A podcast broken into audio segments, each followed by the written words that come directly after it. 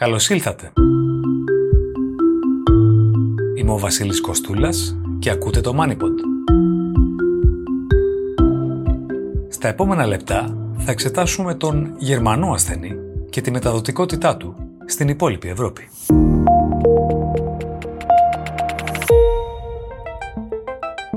Να και κάτι στο οποίο δεν είχαμε συνηθίσει.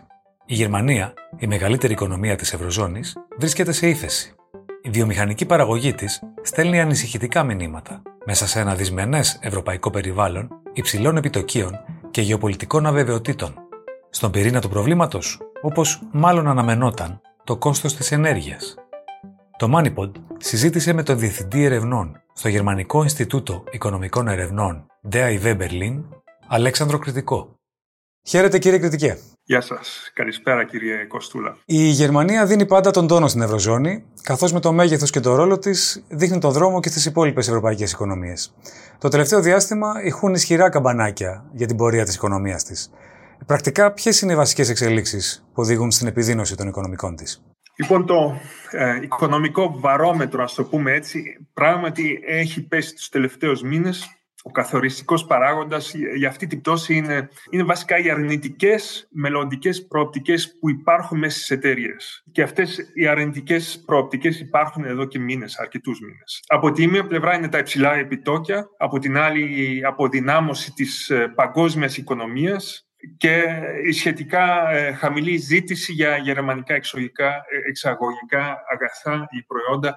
Αυτά όλα εξακολουθούν να ασκούν μια πίεση στη γερμανική οικονομία. Έχει μειωθεί δηλαδή η ζήτηση από το εξωτερικό, λέτε. Ναι. Ε, Α το πούμε όμως και πιο συγκεκριμένα. Η κατάσταση είναι βασικά αρνητική στη βιομηχανία. Οι παραγγελίες εκεί από εσωτερικό και από εξωτερικό παραμένουν σε αρκετά χαμηλό επίπεδο και επίσης οι επενδύσεις ιδιαίτερα έχουν μειωθεί κατά τη διάρκεια του, του έτους, κυρίως και αυτό πρέπει να το πούμε βέβαια λόγω της τεράστιας αύξησης των επιτόκιων. Ένα τελευταίο, πολλές εταιρείες έχουν αρχίσει και πράγματι χτυπάνε και ένα άλλο καμπανάκι, λένε ότι επιβαρύνονται πάρα πολύ από τη γραφειοκρατία στη Γερμανία.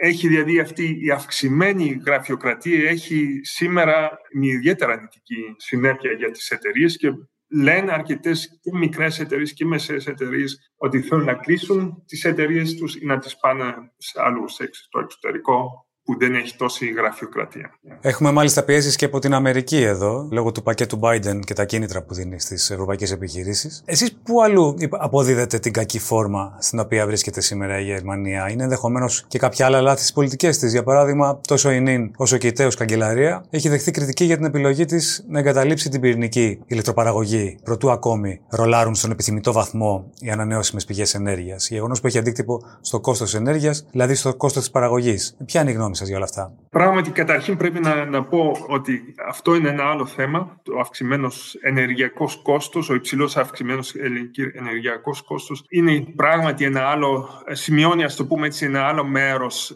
λόγους σε ένα μέρος της βιομηχανίας που αυξάνει δηλαδή, το κόστος εκεί της, της παραγωγής. Πέρα από αυτό όμως πράγματι η πρώην καγκελάριος και ο τώρα καγκελάριος έχουν κάνει λάθη όσον αφορά την ενεργειακή πολιτική, αλλά αυτό νομίζω ωφελείται λιγότερα στην έξοδο από την πυρηνική ενέργεια παρά στην υπερβολική εξάρτηση από τις ρωσικές εισαγωγές ενέργειας. Νομίζω ότι υπήρχαν αρκετές προειδοποιήσεις τα τελευταία δέκα χρόνια, αρνηθήκανε. Όλα αυτά τα δέκα χρόνια περιπτώσεις να χαμηλώσουν το, αυτό το ρίσκο να εξαρτούνται μόνο από ρωσική ενέργεια, μπορούσαν να πάνε στην Νορβηγία, μπορούσαν να πάνε στο Καναδά, σε άλλες χώρες. Δεν κάναν αυτή την απόφαση και είναι αυτός ο βασικός πολιτικός κόστος που το βλέπουμε τώρα. Η απόφαση δηλαδή να εξαρτούμαστε πάρα πολύ από ρωσική ενέργεια. Εδώ και κάποια χρόνια πλέον τίθεται το ερώτημα κατά πόσο η Γερμανία θα έπρεπε να έχει μετριάσει τη δημοσιονομική πειθαρχία της και να προβεί σε πιο γενναιόδορες δημόσιες επενδύσεις σε υποδομές και του καθεξής. Ε, τι έχετε να παρατηρήσετε εδώ; Μπορώ μόνο να, να συμφωνήσω μαζί σας κύριε Κοστούλα. Ε, οι υποδομές στη Γερμανία είναι πράγματι σε κακή κατάσταση. Αυτό δεν ισχύει μόνο για δρόμους, για σιδερόδρομους, για γέφυρες, για σχολεία, αλλά ισχύει και ιδιαίτερα για την ψηφιακή υποδομή. Τα τελευταία δέκα χρόνια η Γερμανία δεν κατάφερε να πραγματοποιήσει τις απαραίτητες επενδύσεις που τότε είχε και μηδενικό επιτόκιο που θα εξασφάλιζαν πράγματι μεγαλύτερη ευμερία για τη χώρα. Σήμερα, δεδομένων ε, των αυξήσεων των επιτόκιων, αυτή η ευκαιρία τώρα έχει χαθεί και έτσι δυστυχώς δεν κάναμε αυτές τις επενδύσεις στη Γερμανία με ακριβώς αυτό να είναι άλλος ένας λόγος γιατί αυτή τη στιγμή η γερμανική οικονομία δεν μεγαλώνει. Ε, Παρεμπιπτόντως, οι αυξημένες δαπάνες για την άμυνα, όπως αυτές αποφασίστηκαν μετά τη ρωσική εισβολή στην Ουκρανία, θα έχουν επιπλοκές στα δημοσιονομικά της Γερμανίας; Καταρχήν, χρηματοδότησε το κράτος αυτές τις ε, αυξημένες ε, αμυντικές δαπάνες μέσω ένα ειδικού ταμείου. Αλλά φυσικά αυτό θα έχει αρνητικές ε, συνέπειες για το γερμανικό προϋπολογισμό. Βέβαια πιο μεσοπρόθεσμα, αλλά θα δούμε αυτές τις αρνητικές συνέπειες σίγουρα τα επόμενα χρόνια. Τώρα τι θα πρέπει να περιμένουμε για τη συνέχεια; Είδαμε πρόσφατα τον Economist να αποκαλεί τη Γερμανία έστω και με ερωτηματικό ως το μεγάλο ασθενή της Ευρώπης. Ε, μια διατύπωση που υιοθέτησε και ο Hans Werner Zinn ε, του Ινστιτούτου IFO στο Μόναχο. Τόσο σε οικονομικούς, όσο ενδεχομένως και σε γεωπολιτικούς όρους. Ποιες θα πρέπει να είναι οι βασικές κατευθύνσεις στην οικονομική πολιτική της, όπως πιθανώς τίθενται και στο δημόσιο διάλογο στο Βερολίνο. Γενικά δεν συμφωνώ ότι η Γερμανία είναι ήδη the sick patient of Europe, όπως τα λέμε.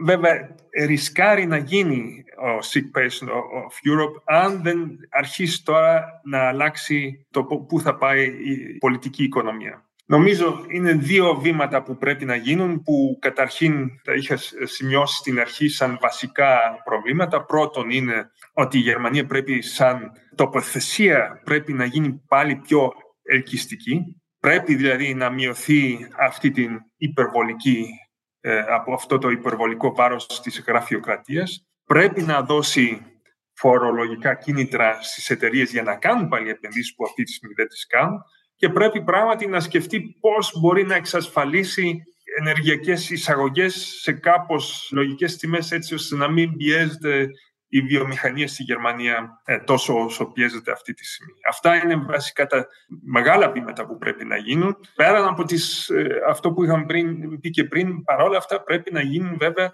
αρκετές επενδύσεις στις υποδομές της Γερμανίας. Η ερώτηση του ενός εκατομμυρίου αυτόν τον καιρό είναι το αν η επιβράδυνση της Γερμανίας αποτελεί προθάλαμο για ύφεση στην Ευρωζώνη.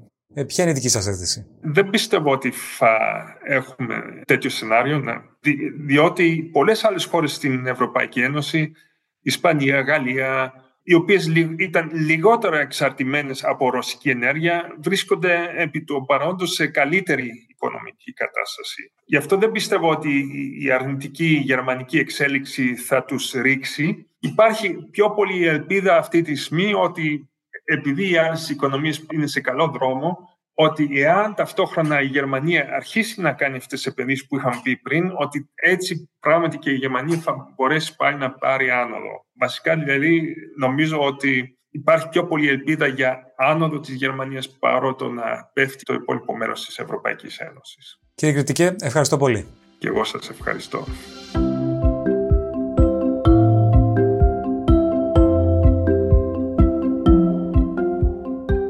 Ακούσατε το MoneyPod. Ακολουθήστε μας στο Spotify, τα Apple ή τα Google Podcasts. Γεια και χαρά!